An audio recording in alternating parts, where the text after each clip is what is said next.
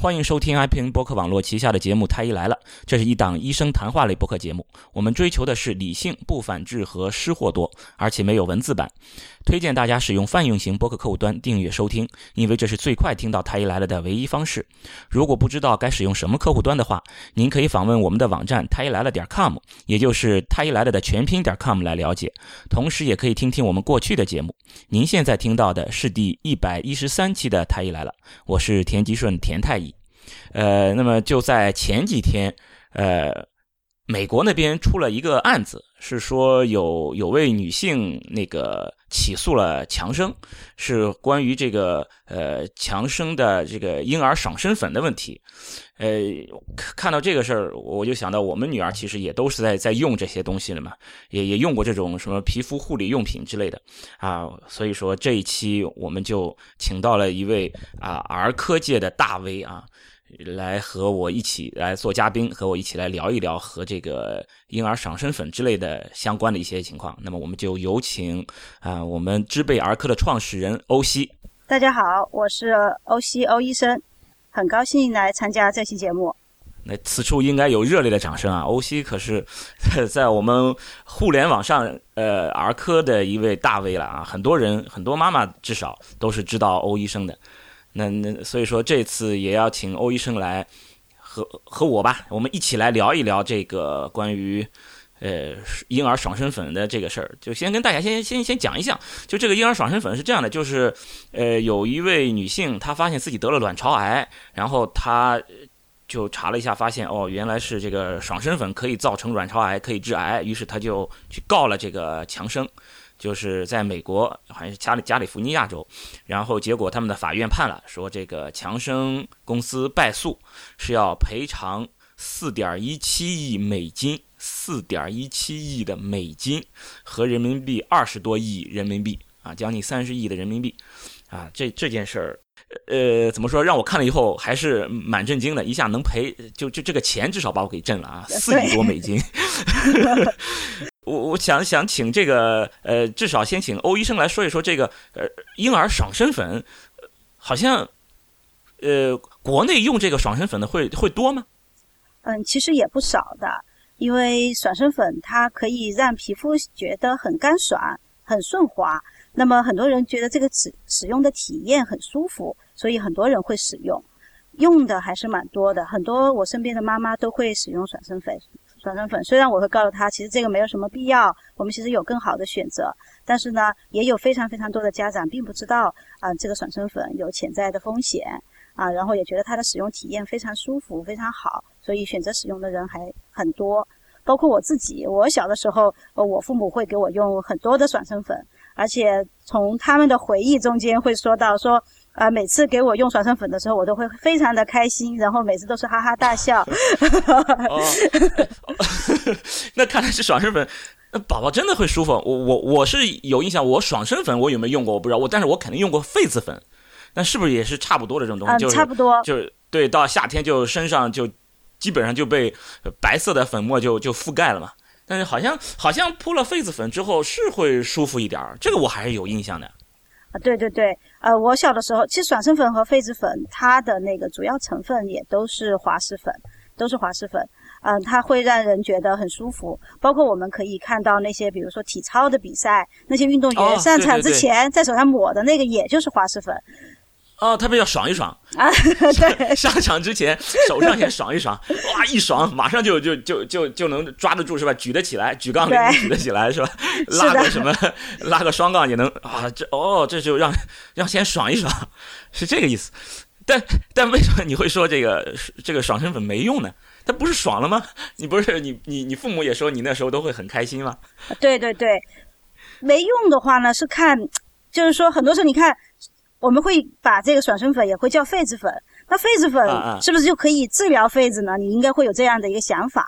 但是呢，其实我们在用这个痱子粉的时候，并不能够去治疗痱子或者是预防痱子的发生啊，因为它这个粉末的话，它主要它就是会嗯吸收一些水分，保持一个干燥。但是呢，对在痱子就痱子的它的产生的原理是太热了。那我们开空调会比用痱子粉要好得多，效果好得多，而且也安全得多。但是你说就是起痱子的时候，呃，它是这我们家乡话叫刺挠，嗯，它确实是很不舒服呀。那那那这种怎么办？那总是得是不是要涂点什么东西啊？嗯，这种的话呢，你可以就主要是保持一个局部的干爽和凉快。那么凉快和干爽以后呢，它很快就自己就痊愈了。痱子它，嗯，这种就是相对比较轻微的痱子的话，你不需要做什么特别的处理，它自然它就愈合了，不需要去用一些增加风险的一些产品。哦，哎，那么就是说，呃，也就还有一些人，就是我即使是我没有痱子，我也会就是去去铺上一些这种这种爽身粉。就是希希望宝宝能够舒服一点。嗯，对。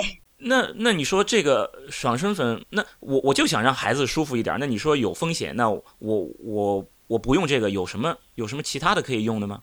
嗯，你可以用一些这个润肤露，婴儿的润肤露。啊，另外呢，就是其实对于小婴儿来讲，他皮肤上他其实只要它不是特别干燥。它没有必要用其他特殊的一些所谓的护肤品啊，或者是这种保养的这种产品都不需要的。嗯，这个美国儿科学会也是这样认为，就是说，嗯，其实对于小婴儿来讲，嗯，他的他的皮肤本身他就嗯不需要用过多的产品，其实你保持它一种自然的状况就已经很好了。如果觉得皮肤很干燥，那么你可以减少洗澡的次数，同时呢，可以使用一些。适合婴儿的润肤露，就这么简单。润肤露啊？对。呃，我我们我们女儿那时候，我我是没有给她用过这个爽身粉，我是给她用的那种叫也也是叫润肤露，还叫什么或者叫什么抚触油啊？是给她呃身上给她啊，就是就按摩按摩抚触一下，然后给她抹的那个油。这这个算吗？我是不知道这个东西有没有风险。呃，润肤露和抚触油其实是两种东西。润肤露它的主要的成分是凡士林。是凡士林，那它可以起到局部的这个就是滋润的一个作用，那这个是美国儿科学会认可的。那么像这种抚触油，特别是一些那个植物油成分的抚触油，它反而可能会成为一些嗯真菌的这个就是嗯。培养真菌的一个机制，或者促进这个呃真菌的繁殖，那对这个皮肤的健康其实是没有好处的。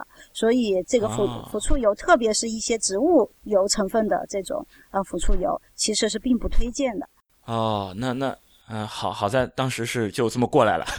我主要是我闻着那个，我就不说牌子了，反正都不推荐。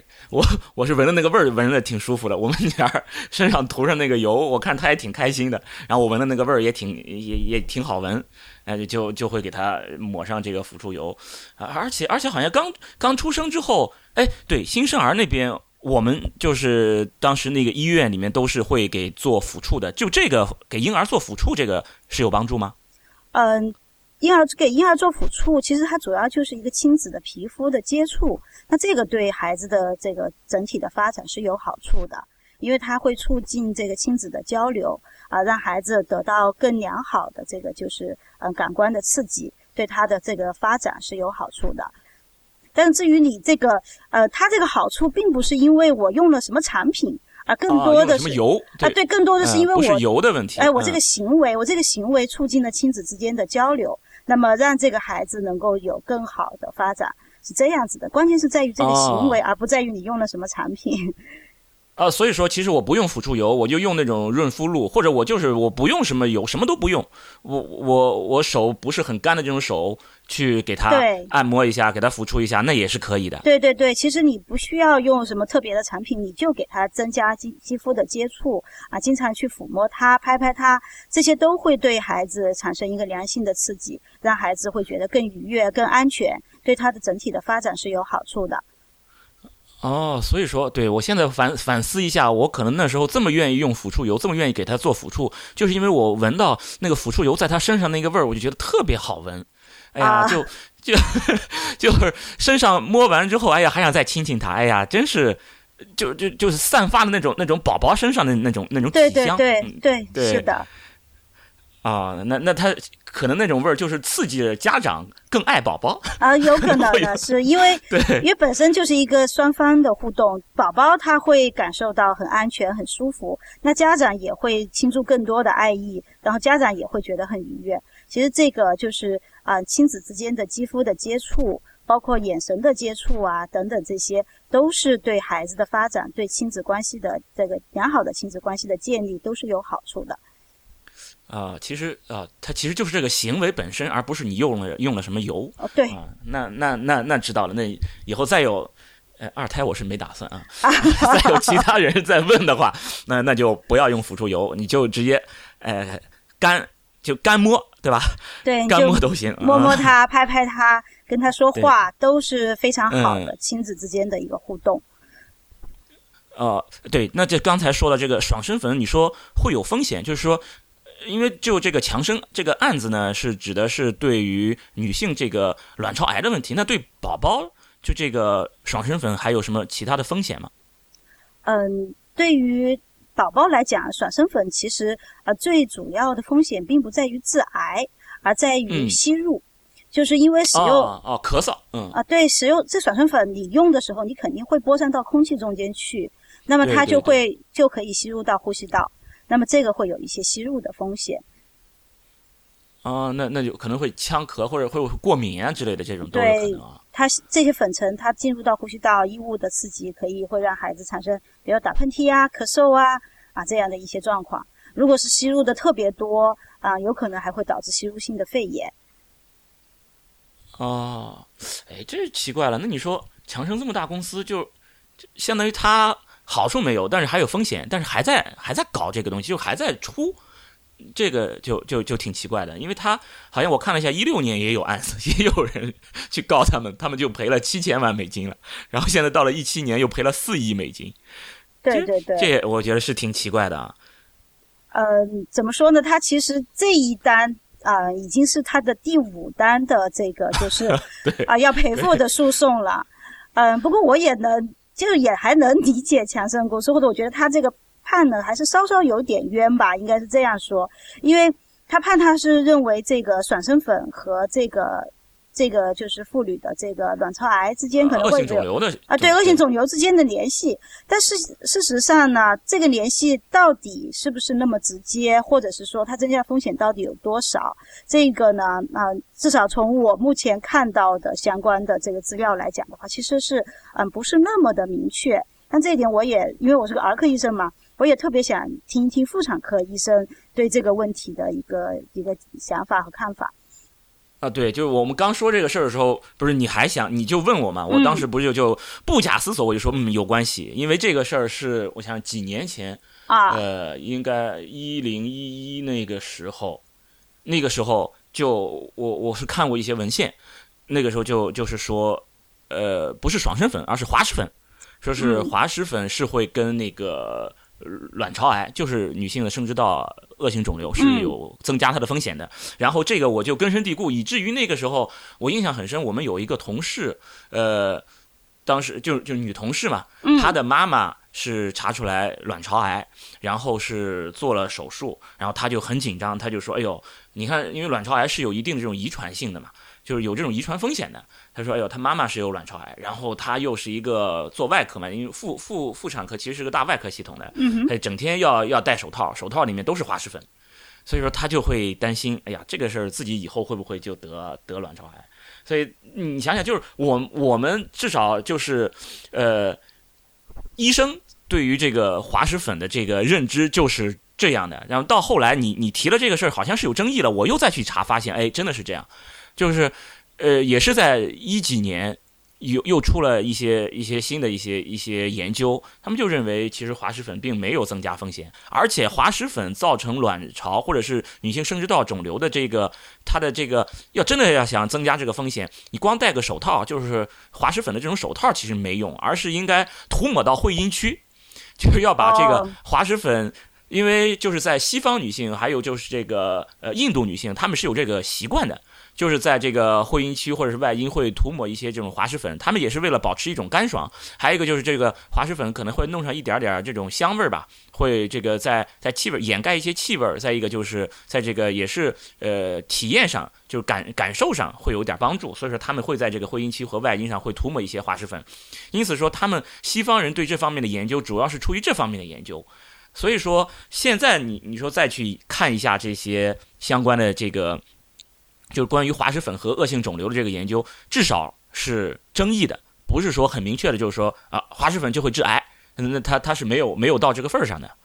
对，还是主要还是还是需要期待一些更多的、更进一步的这个研究啊，然后才能给我们得到一个相对确定一点的答案。目前来讲的话，还是呃很多时候是不确定的。对，就就是你说吸烟对吧？就是尼尼古丁这些东西，那是很明确。哎，对，这个就大家都知道它致癌，就很明确它是致癌的，对吧？就是说，你看那个 WHO 他们有这个相关的这种致癌物的，对吧？致癌物的这个这个分级嘛，对吧？这个分级就是呃，就是很明确的，呃，医学上研究就是有呃很很很确定的这种相关性的，我们称为这种一级的致癌物，对吧？就是你说就是吸烟、对吧？饮饮酒，对吧？这这些什么还有黄呃黄曲霉素，对吧？黄曲霉素和和肝癌，是吧？这这个是就是很很明确的，它就是会和和癌症是有明确相关性的，我们称为一级致癌物。但是再往后，它有一些呃可能致癌的。呃，就就分到二级和三级了，而明确没有和癌症相关的，我们称为四级。对，其实其实现在对于这个呃滑石粉来说，它是定到个二 B 级，二 B 是吧？是，滑石粉它只是个，对，只是个二 B，它它只是可能，对，有有这种可能，对，呃，是说呃，它可能致癌，不是致癌，是有相关性。我我总觉得致癌这个词儿真的。我我不喜欢这个词儿，我真不 对我我不喜欢这个词儿，就是说致癌，就是说你碰了这个东西，因为我们导致这个东西总是感觉就像我呃呃开灯摁了开关，哎灯就亮了，对吧？我开关致导致开灯亮，所以致癌就是碰到这个东西就导致癌症。我总觉得这个事儿说着挺吓人的，我特别不喜欢这个词儿。对对对，它它只是可可能性有有这种可能性，但是另外也有一些研究就是说呃没有相关性。我我我也是做了。呃，正儿八经做了研究，统计了好上万人，对吧？我发现，哎，用滑石粉和不用滑石粉其实都都没有相关性，而且我那个就是在这个癌症相关的上，他们发现其实很多过去呃研究发现滑石粉和癌症相关的是因为滑石粉里面含有石棉，而这个石棉成分是和癌症相关的，石棉是一级致癌物。对，石棉是一级致癌物。对，但是但是。现在的滑石粉里面其实很多的，它都是说脱石棉的，就是我这个滑石粉就是滑石粉，没有石棉。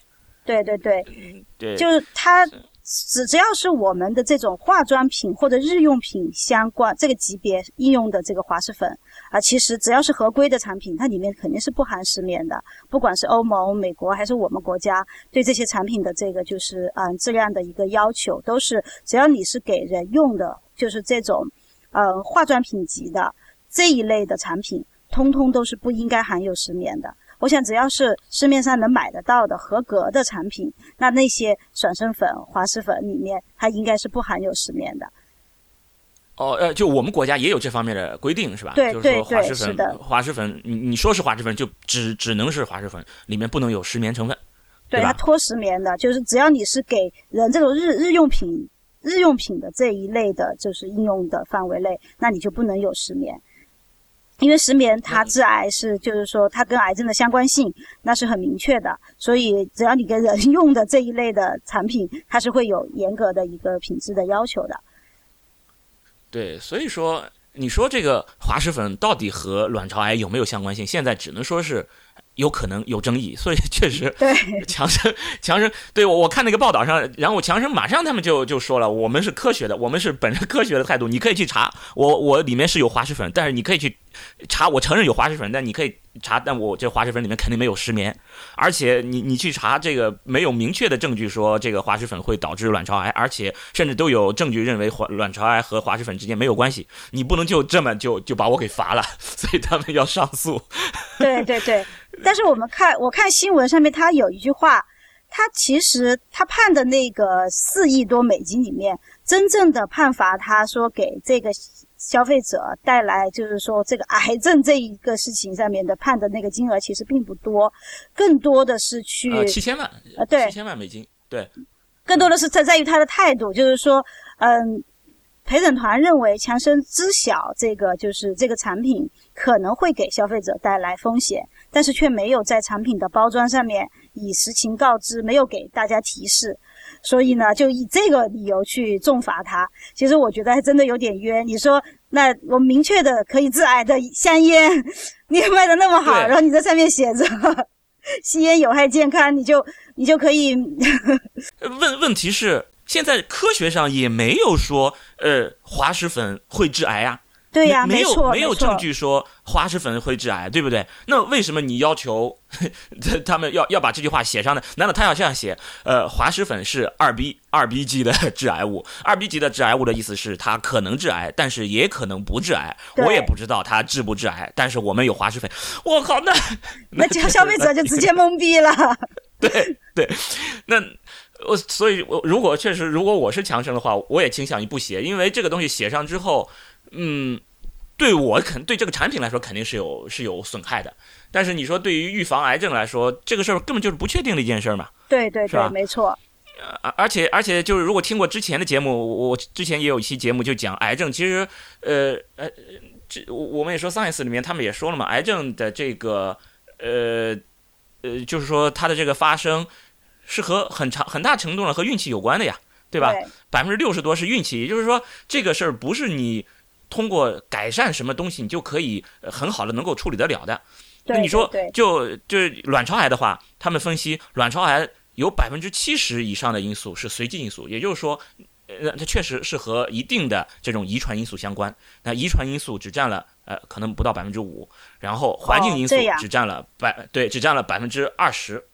那超过百分之七十的其实都是随机因素，也就是说，你你得了卵巢癌真的运气不好。那你说我下一次我做对个什么事儿，我就可以不不得卵巢癌吗？不一定，真的就是运气差，真真的做不到。所以说你你你说，就是说起诉的那个人，他其实他起诉的这个逻辑上就是这样。呃，我现在得了卵巢癌，然后我用了你的爽身粉，因为用了爽身粉里面有了这个致癌物，所以我得了卵巢癌。所以说你应该对我进行赔偿。但是事实上说。因为这个事儿它不可逆，对吧？就是说我不能知道你如果没有用这个爽身粉，你是不是就不得癌了呢？我我我没有办法知道。对这个办法没有办法，因为你你只能过一次，对不对？你就说你这辈子都不用爽身粉，那你是不是就不会得卵巢癌呢？呃，真的不一定，因为你能够控制的这个根本就占不到三成，就在你可控范围内，只只百只只有百分之二十几，有百分之七十多根本就不在你的可控范围内，所以说。你说这个是是冤，确实是是有点冤，但是我我觉得还是要说，但是那你说陪审团说的这个呃产品的这个有害性，难道只是指的癌症吗？那你说对于婴幼儿的这种情况，比如说造成过敏或者是咳嗽或者是什么吸入肺炎这种事情，你说他应不应该写进去呢？怎么说呢？就看你的受众是怎么样的。呃，反正我们家孩子就一次爽身粉都没有用过。因为我觉得它没有必要。首先，它是没有必要；然后再一个就是呢，它还是会有或多或少的一些风险。那我们给孩子使用一些产品，或者呃使用这些产品，那我们肯定也是要权衡利弊的。这个使用这个产品，它能不能给我带来好处？好处有多少？给我带来的风险有多少？那还没有什么特别的好处，哪怕它风险不高，或者是哪怕很低，但它也多少还是有风险。那我干嘛要用呢？对，所以所以说要要说起来，就从这个角度来说，你这个爽身粉既然存在潜在风险，那是不是就要就要写上？不过你说什么东西没有风险？话说回来，对不对？对，什么东西都有风险。你我还真没有见过干什么事儿是没有风险的，对不对？只不过是你知道这个风险还是不知道这个风险。你不能说我因为不知道这个风险，我就认为它没有风险。那如果所有已知的风险你都要标志出来，那这个确实也是嗯，要要求也是有点高。但是他毕竟这么判了，嗯。那给人的感觉就是，既然判你判你要罚钱了啊，判你要出钱了，那你肯定总是做错了。但是这个四亿多啊，确实要要我感觉也是有点有点重啊，有点重。对，对。但但是那你说，就是对于孩子来说，呃，那你说了，刚才你也说，就是爽身粉对于婴幼儿来说没有好处，对不对？那么，如果在爽身粉上粉上，他或者说他在广告上他说有好处，那这件事儿会不会本身是有问题的？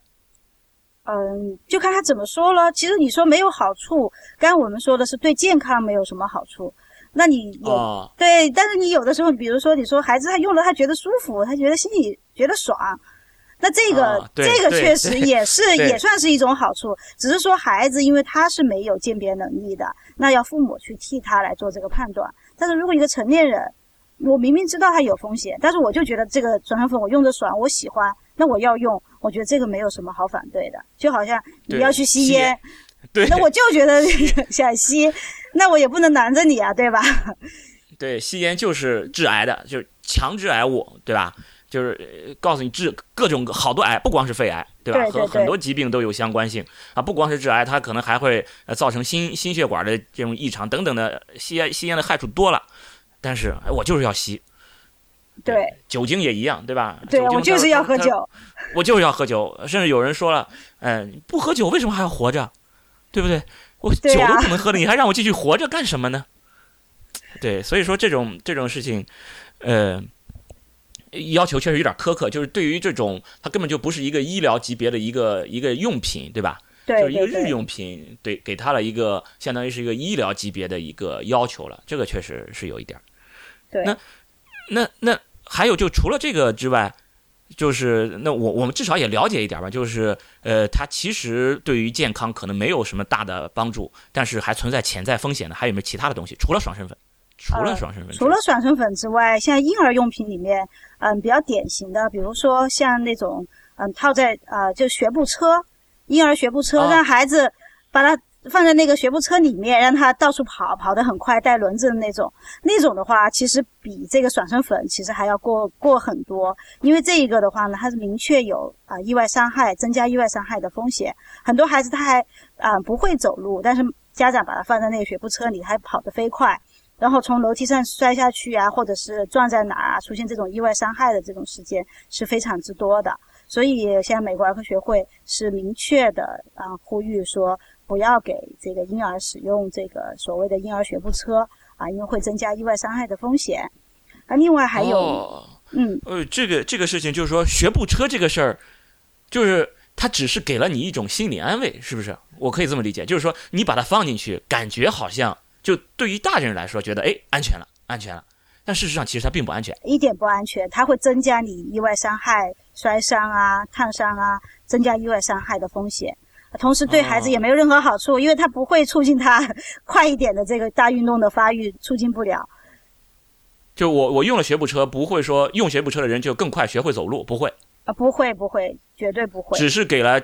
家长玩手机的一个理由，哎，我扔到学步车里了嘛，我就可以不盯着你了，我就可以去玩微信了，我就可以去玩玩游戏了，对吧？结果结果孩子在哪就摔跤了，或者冲出楼梯了，这就非常危险的。对对对，那那那这个那学步车，那但是现在学步车还都是在在出产，所以，哎，你说这些这些产品吧，它总是要有一个噱头，总是要要要打出来的，对吧？对对对。哎，那你刚才说说除了学步车还有什么？那比如说像婴儿的这个睡头型的定型枕啊，这种东西也是对，也是毫无用处的，就是呃，对对孩子来讲没有任何好处。像我们都知道，这个就是一岁以内的婴儿，我们是不建议孩子用枕头的。就他在床上睡的时候，我们是建议他仰卧，让他床上没有这些柔软的东西，包括枕头啊、毛绒公仔啊啊，包括那个床围啊等等这些，我们都不建议放。就光光的是最好的啊，因为只有这种光光的，而且是仰卧的睡眠，是能够降低婴儿猝死综合征的发生率。那这样的话呢，是对孩子健康是有利的。那么，如果我们放了枕头，放了这些柔软的毛绒的这些公仔呀等等，会增加孩子发生猝死的这个几率，增加他这个风险啊。所以我们就啊，美国儿科学会也是建议，还有很多啊，包括美国儿科学会，包括澳洲，包括这些就是发达国家的。这些医疗的权威机构都是建议不要给孩子用枕头，一岁以下的孩子不要用枕头。但是在中国不一样，闷到是吧？对，怕闷到，枕头会闷到啊。对对对，但在中国不一样，这就很多家长会有这么一个睡头型的这个这个期待，就是说我孩子头要睡得呃圆圆的呀，或者是睡成什么样子呀？那我得有个定型枕把它固定好，然后就可以睡到我所期待的这个头型。那这这个是它有有市场需求。但是对孩子真的没有这个还有这个这个头型不同的头型有有什么说法吗？有什么三角形、四方形、超级赛亚人形，就是 不同的头型将来会 会取得不同的超超级赛亚人，就你能超级牛吗？就为什么对于这个头型我们大家会这么会这么期待？确实是一种迷之期待。其实我也很难理解，就有些人这个就很奇怪。有些家长会说我要把后脑勺睡得扁平的，然后这样会好看。那有些家长会觉得我要把后脑勺睡得圆圆的，很好看。就这个就。不同人的审美或者不同人的期待会不一样。其实这个我也觉得这是一种迷之期待，我不太能理解。就是把宝宝的脑袋就是当成橡皮泥了，是吧？就他随时可以被你被你重塑，是就是这么个概念，是吧？对，很多家长会这么想。我我们女儿那时候那个她就是她的头型就是。很奇怪一个头型，就是两边就是我们知道在肚子里面测量叫测量双顶径嘛，对吧？就是两个脑袋两侧的这个头顶这个地方，就测双顶径这个地方向外突出，所以说她测出来双顶径一直就很大，就是到了三十四周的时候就已经到了足月那么大了嘛，双顶径一直大，所以。到足月的时候，双顶就十点几公分了。就出生之后，当时他是剖宫产的，我们的那个麻醉医生过来，我就说：“你看他这个头，为什么双顶径这么大？他头很大嘛。”然后那个麻醉医生摸了摸，说：“哎呦，你们女儿两个脑袋脑袋两边长角的嘛？两边往外凸出来的。但是这个事儿，我觉得他不就是天生的吗？这事儿有什么问题吗？”嗯，这个没有什么问题。其实这个头型，这个颅骨最后会长成什么形状？绝大多数还是跟遗传因素有关系，你可以看得出来，那爸爸妈妈脑袋大的孩子脑袋往往就会大一些。对，就是这么回事儿。对啊，所以说，就是说，宝宝脑袋长什么样，关你屁事儿。我就想说，你为什么，你为什么要给他去去塑个形，弄个模子吗？还还真的要扣个不同的不同的形状，大头儿子、小头爸爸的什么？之类难道就是睡出来的？啊，这这个啊，确实比较奇葩的一个。一个需求，我觉得。对，但是呢，就是说，因为婴儿嘛，小婴儿他颅骨是很软的，而且他处于一个高速发育的一个过程，所以呢，有的时候就是说，嗯，其实有超过一半的孩子在他嗯三四个月啊，就大概是就是婴儿期间，具体我有点记不太清楚了，就在他婴儿期间，他的颅骨啊可能会由于你睡的睡的姿势，比如你头老是偏到一侧睡，那可能会因为我的这个颅骨在某个地方。局部一直受压而产生一些变形，有的时候会变成一种平行四边形啊，然后有的时候会平行四边形。对对对，有的时候会稍微哪里尖一点啊，哪里又圆一点呀，但是没关系，这只是外形的问题，对吧？它随着他的年龄的增长，还有就是他年龄增长以后，他活动范围大了，他不会整天躺在床上了。只有小婴儿他还他还不会坐还不会爬的时候，他才整天躺在床上嘛。那等他大了，他会坐了，会爬了，会走了。就不会整天躺在床上，他那个颅骨不再有那么长的时间受压以后，他就慢慢慢慢又随着他的遗传因素又起作用了，他就又长好了。那么，呃，我记得我看过一篇报道，专门去研究这个孩子的这个头型的问题。那么他说，到了青春期，只有非常少，大概不到百分之五的孩子还会出现这种就是啊头型的一个就是呃异常吧。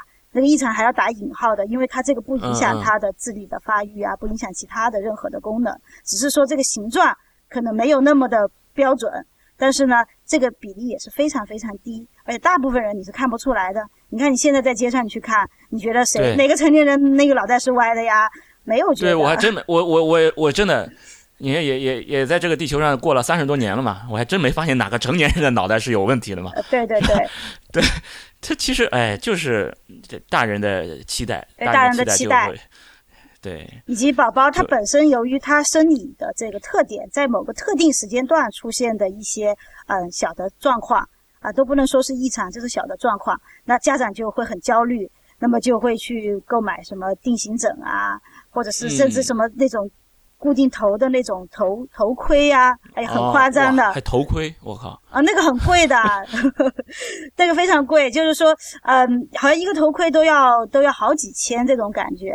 哇！啊，对，但是它好几千，对它实际上有没有什么用处呢？我记得好像北欧哪个国家曾经做过做过一个这样的这种，就是一个不太大规模的一个研究，他们就认为这个头头箍对这个它这个头头型的这个重塑。嗯，其实没有太多的影响，反而会增加什么头皮痒啊、不舒服啊等等各种各样的很多的一些，就是增加这个孩子不不适的。对对对，嗯，就是说，其实这个头型，其实说白了，就算是它有变化，真的就算是你说有百分之五、百分之五十又怎么样？那那又怎么样呢？就长得这个模样嘛，是吧？啊，对呀。对对，对于思维啊，对于什么智商啊、智力啊等等，没有任何的影响。没有任何影响。那哎，好吧，就是为了让家长看得顺眼，是吧？啊，对，很多家长就为此焦虑。真的，这个嗯，我可以感受到非常多的家长对这个头型是很焦虑的，非常焦虑。其实真的没有必要。随着年龄增长，这些问题就全都是浮云了。呃，好吧，就是总要有点事儿来让自己焦虑焦虑，否则生活干什么呢？对吧？对呀。好，那那那除了除了头盔，就是定型枕，还还有没有其他的？嗯，其他的就我觉得我能想到的这两个已经是很典型的。那包括什么？比如说一些缓解家长焦虑的一些产品，包括什么驱蚊手环啊，或者等等很多很多各种各样的婴儿用品数不胜数。其实有很多也确实真的没有太多的必要。特别是像我现在生二胎哈，我觉得，一胎和二胎的差别真的很大。生第一个宝宝的时候，早早的就准备了各种各样的婴儿用品。那么到生第二个的时候，我觉得你就哪怕是您去您去医院了，你可能也觉得东西没齐也没关系啊，随时你真的需要用的时候，你不就上网对一键下单，然后明天就给你送过来了。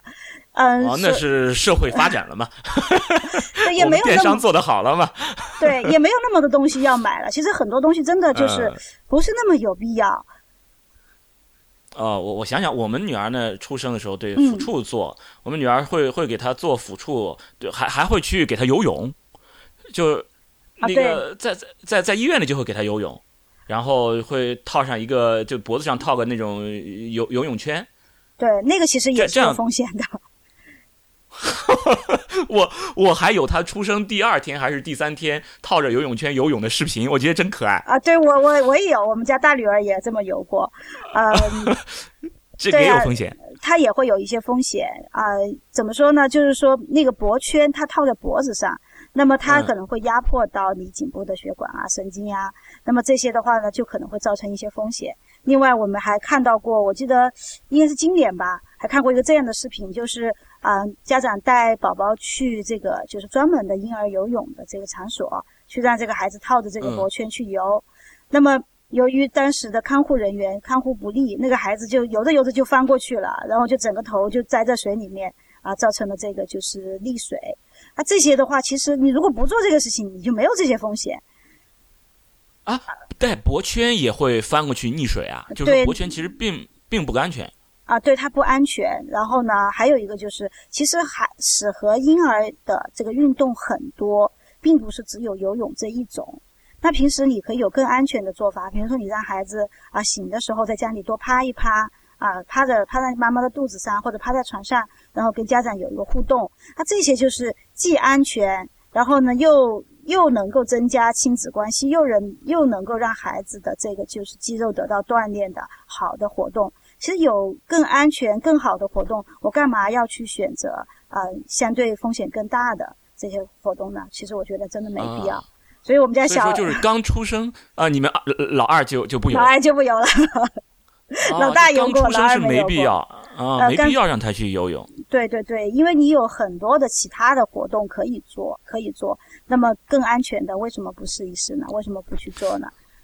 对，但是我我，但是我当时真的是觉得他在那个水里套着脖圈在蹬腿儿，呼呼呼的蹬腿儿，我我觉得真真可爱。他而且他还很开心呀，他很对，感觉对，感觉他很开心，感觉他很舒服。我看着他开心，我就开心嘛，所以所以就不会不会感觉这个事儿还有还有风险。对，我记得我们家大女儿去游泳的时候也是一样的。她在水里面，因为水有浮力，她的活动就会更自如。她对对对对，他可能平时伸个手、蹬个腿，他会觉得费劲。但水里面的话，他的她的整个的浮力让你做这些动作会变得更轻松，所以他会觉得，哎呀，我的身体这么舒服，我可以 我可以自由的舒展，孩子也会觉得很愉快。所以，所以它还是会有市场的，但是考虑到风险的问题，我觉得这个事情还是不能做。对，就是说，要要这么说一下，真的有太多东西都有风险。那么就是说，有风险，那你不让我做有风险的事情，你总得给我有一个替代的事情，对不对？对，我我总要权衡。你比如说，爽身粉不用的话，我用润肤露，是吧？嗯，对。用润肤露，或者就直接这样。就不不用也没关系，对对，不用也没关系。对，更多的我用这些东西只是为了缓解一下我的焦虑。是的，是的。就是我先为了生活，先给自己找一个事儿让我焦虑一下，然后再来买一点东西来缓解一下我的焦虑，然后生活就可以继续下去了，对，我的日子就继续过下去了。是的，是的。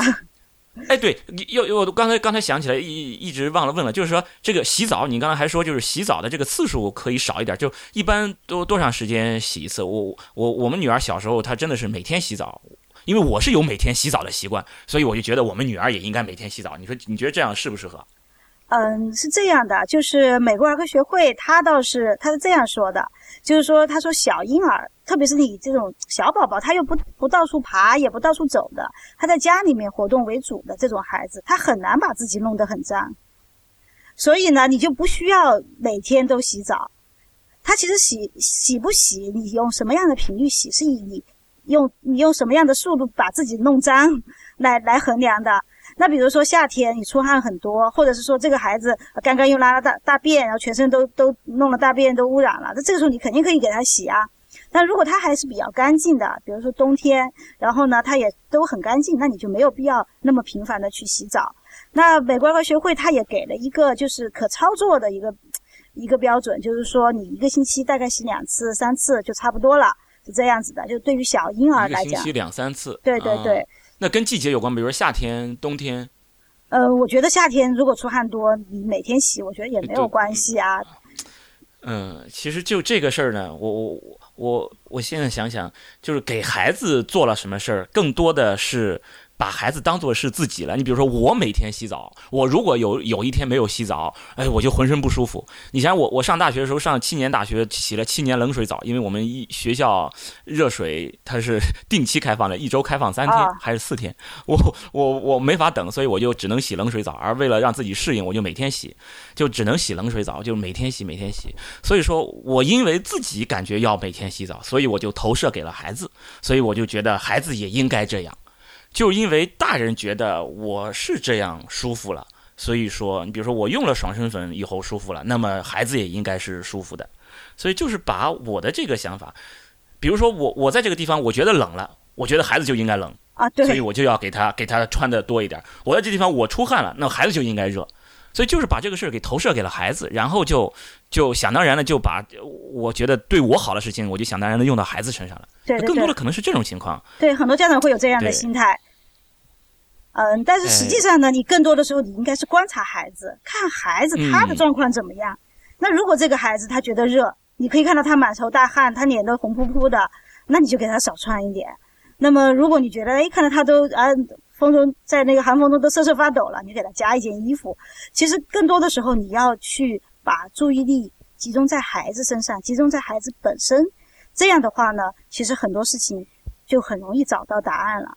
就不至于那么焦虑。孩子也也太小呀！你说，你说他这么小，没法给你传达他的这个想法，他只能是滞后。你说从从家长的角度来说，我就滞后了。比如说他他都已经感冒了，他打喷嚏了，流鼻涕了，我才知道他冷了。那那我我就觉得很很很懊悔，对吧？就觉得哎呀，你怎么这么笨啊？这点都没有发现，所以说就会把事情做在前面吧。我冷了就赶紧给他加点衣服吧，就肯定是有这种这种想法。所以这个时候就考验家长的能力呃所在了。像像作为儿科医生，就我们可能体会的会啊会不一样。就是我们在学校里的时候，我们就会受到训练，老师会告诉你这个孩子他不会告诉你他有哪些不舒服。但是我们怎么说的呀？对我们怎么去诊断他的疾病呢？我们怎么去做呢？我们就是去观察呀。那那些不会很痛苦的孩子，他就是能吃能睡能玩。他过来他唱着歌，然后呢跟你拍手跟你玩游戏，这样的孩子他不会有什么大病。那他如果如果一个孩子来了。他什么都不说，然后呢，一看奄奄一息的，呼吸又快，循环又差，他不用说什么，我就知道他是个重病号。所以有的时候你并不见得要去让孩子告诉你，或者表达给你听，更多的时候你要用眼睛看，用啊用手去摸，然后用全用你自己的感官去感受这个孩子，你是能观察到很多东西的。对，应该就是说，还是要注意的去观察自己的孩子，而不是说呃。把什么事情用到孩子身上，只是为了缓解一下自己的焦虑，自己想当然的以为就这样了。我我用了很多方法，其实真的，我真的现在想想，给孩子用的很多事情，做的很多事情，都是为了缓解我自己的焦虑，而不是我我觉得是为了孩子好，但但事实上只是不让我觉得那么那么难过，让以至于让我觉得我没有对孩子好。对，是的，对对，只是缓解了我的这种自身的这种焦虑。是，就比较典型的例子就是孩子吃饭，其实你有哪个孩子会把自己饿着呀？没有哪个孩子会把自己饿着，这是人的本能来的。对。但是为孩子吃饭焦虑的家长那就太多了，就是早上我觉得孩子没吃饱。和你聊天的这位，和你聊天的这位，我就总觉得我们女儿怎么吃这么少啊？哎呀，你吃这么少，你你就长不大呀？哎呀，就。真的会焦虑，但实际上哪个哪个孩子会把自己饿着？真的没有哪个孩子会把自己饿着，除了一些就是很少见的。对他饿了他会吃啊，你提供。但是我担心，我担心的是不是他饿着，而是说你你比如等到你饿了，你再去吃吃了，你比如就就就这个营养是跟不上。担心的是这个事儿。饿我不怕，我是担心这么小的小孩他又反应不出来。等到我发现你营养没跟上的时候，是已经晚了。我是真的是担心这种事儿。哎，那不会啊！你想，人类这么这么长时间进化而来，还能站到食物链顶端，那它本身它就已经是很强的了。你要相信这个生物的本能。然后再一个就是，呃，关于营养这一块呢，家长的责任是准备好这些营养丰富的、健康的、啊均衡的食物给孩子。至于孩子吃多少，那是孩子自己的事情。但是他孩子吃什么？那我不要去吃那些不健康的，比如说高糖的、高脂肪的一些食物啊，我要吃啊，这个就是啊，均衡的营养，这个是家长的责任。家长要把这些好的食物搭配好，提供给孩子。至于孩子他选择怎么吃啊，这个是他自己的事情。家长只需要把他的这个饮食习惯搞好就好了。嗯，那还还有一个要要要做的好吃。对吧？不是说每一个偏食的 偏食的孩子都有一个不会做饭的父母吗？